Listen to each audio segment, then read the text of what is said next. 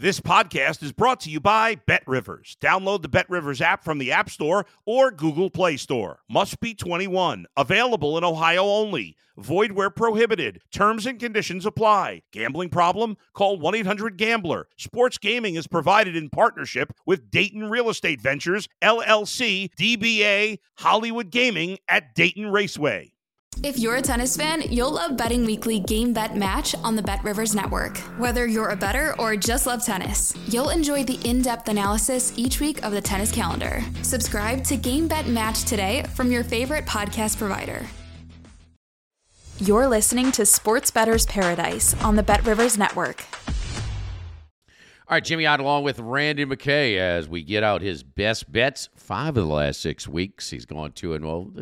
Those damn Saints, Randy, you got to leave them alone, baby. You got to. Uh, they are. Uh, it's unreal. Uh, the last three years, they are uh, below 500 uh, at home and better on the road. So, used to be an unbeatable place at the Superdome for Sean Payton and Drew Brees. All those guys are gone, uh, to say the least. So let's get right to it and let's go to this game uh, in Buffalo. Buffalo looking to bounce back. Almost stole it uh, last week with a um, you know with a couple of touchdowns, two point conversion. But Mac Jones goes the length of the field uh, against Buffalo. You wonder about those defensive injuries if it's taking its toll on this proud team.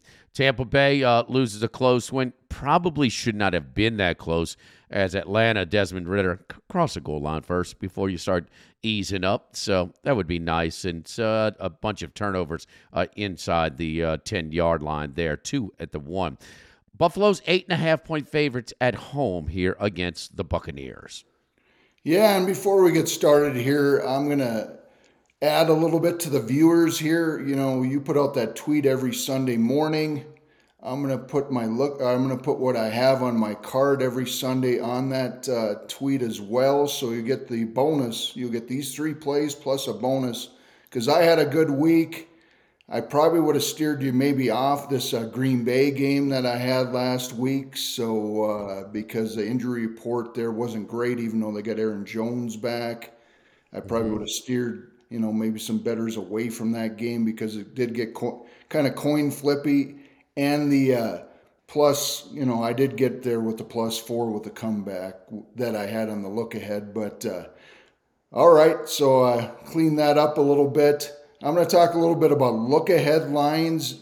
You know, this is kind of where you got to look at your preseason, you know, where, where these look ahead lines were for the season.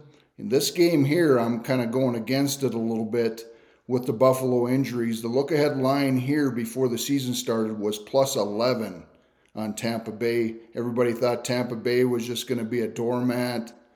Not a great team. Still don't know if they're a playoff team are going to contend for that A or that NFC South. We'll see what happens here, but anytime I can get I can get uh, a touchdown or more underdog here with this Bills team, I'm going to go against them. I went against them last week. There's here's what I'm talking about. Had went with New England again, you know, and they got there this time. And I think this team's a fade pretty much the whole season with their defensive injuries. You know, not only injuries on all three parts of the defense, now you add Ed Oliver to that. You have the two whites, the one on de- the defensive tackle, the cornerback, and then the captain Milano. This team hasn't adjusted on defense. A normal Bills team would have stopped Mac Jones or probably not even been in trouble there to win that game at the end. And you're seeing on offense them banged up a little bit as well, losing Knox. You got uh, Josh Allen's even rumored to be a little bit banged up. Might not be the dual threat he was. And we've seen this when he just plays from the pocket, isn't scrambling, running around. Not the same player. You know, we got a we got a veteran defense who you can't run against here. This uh, Tampa team prides itself. You know, Atlanta did have a little bit of success on the ground. Ridder had a pretty good game in the air. He just fumbled the ball. Otherwise, that game would have been a blowout.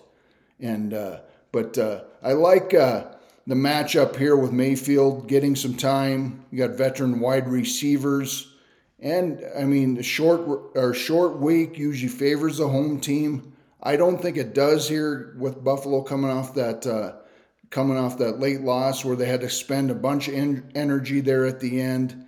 I'm going to take the points here, and I think there's some value here with Tampa Bay. All right, Tampa Bay plus the eight and a half with the points there. I do have to ask you though, Randy. This is not one of your picks, but the way New England went up and down the field, the I'm I'm I'm thinking that you're thinking that that's more Buffalo's injuries piling up on them, and not New England has everything fixed uh, with their offensive issues, right? Yeah, definitely not. We see, okay. uh, you know, hopefully they maybe get it going a little bit with uh, O'Brien's. You know, they got a new offensive coordinator. O'Brien came in, but uh, you know, Mac Jones played a clean game for a change, and uh, hopefully that leads them forward. But uh, yeah, I, I don't think it's New England's offense. Okay. More, it's more Buffalo's defense here. All right, just making uh, sure that we're on the uh, to clarify uh, that get extra value this football season with Bet River Squares. Win up to ten thousand dollars in bonus money. Bet ten dollars in same game parlays on any game with the Squares icon to earn a square. That's brought to you by our friends over at Bet Rivers. All right, uh, Cincinnati and San Francisco. San Francisco get bruised up in the Midwest there in Cleveland and Minnesota. They come back home now and are five and a half point favorites over the Bengals, coming off of that bye that a lot of Bengals fans have been looking at for so long to try and sort of as a get right, get healthy spot for their uh, prize quarterback, Joe Burrow. Again, for 49ers here, five and a half over the Bengals. All right, we have a Cincinnati team coming off a bye. There's six teams coming off a bye, so make sure you make notes of all that. I could name all six if you want me to, but uh, we got Cincinnati here. The look ahead mm-hmm. line in this was plus, uh, plus one, so now we're getting plus five and a half. Injur- injuries for Cincinnati, pretty clean injury report. Not too many big ones. And, uh, and hopefully the offensive line improves to be good enough on the road here against this San Francisco team who we've seen getting banged up, losing star players, especially on offense. Trent Williams not going to play probably. Deebo Samuel out. Christian McCaffrey a little banged up. We didn't see, you know, he had a decent game last night. Not a great game out of McCaffrey. Of course, that had a lot to do with their offensive line injuries there. And we've seen a little uh, shaky Purdy in his last couple outings. You know, that uh, crowd noise, I've been to that dome, very loud, very hard to play when they get them horns blowing.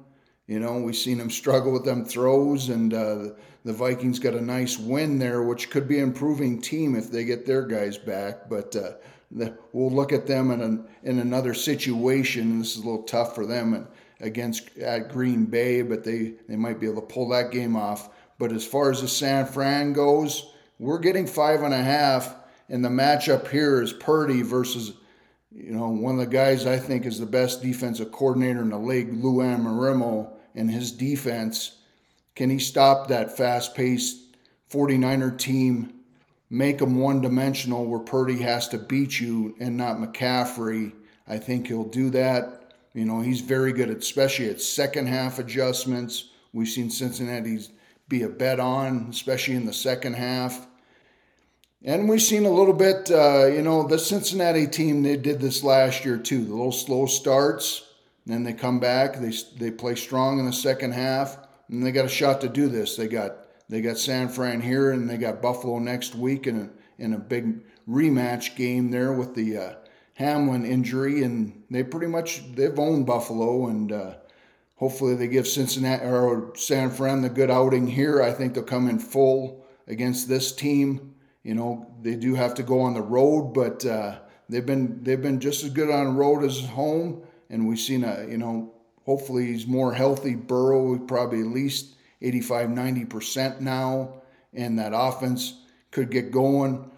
Maybe a little bit with the run game. You know, the run game does struggle, but uh, I see some, you know, chinks in the uh, San Fran's defense armor these last couple weeks, which is really good defense, but. Uh, you know they've been giving up some yards, so I see Cincinnati maybe doing some ball control and getting any kind of and getting anything over a field goal here, I think, is a strong bet here with the Bengals.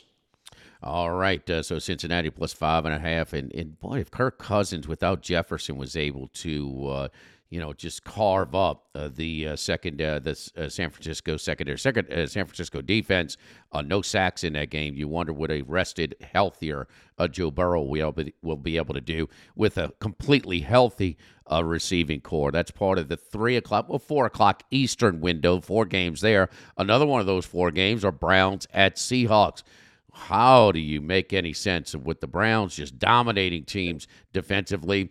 And then Gardner Minshew, who looked terrible down in Jacksonville, just goes up and down the field on him. Ref stole it from this one. I thought the uh, the Colts won it four or five times, but it wasn't enough. Apparently, Browns were gifted a uh, a win there straight up, or we'd have had more survivor carnage. Here, the Browns are catching three at Seattle. Seattle all of a sudden uh, in a in the hunt in the NFC West.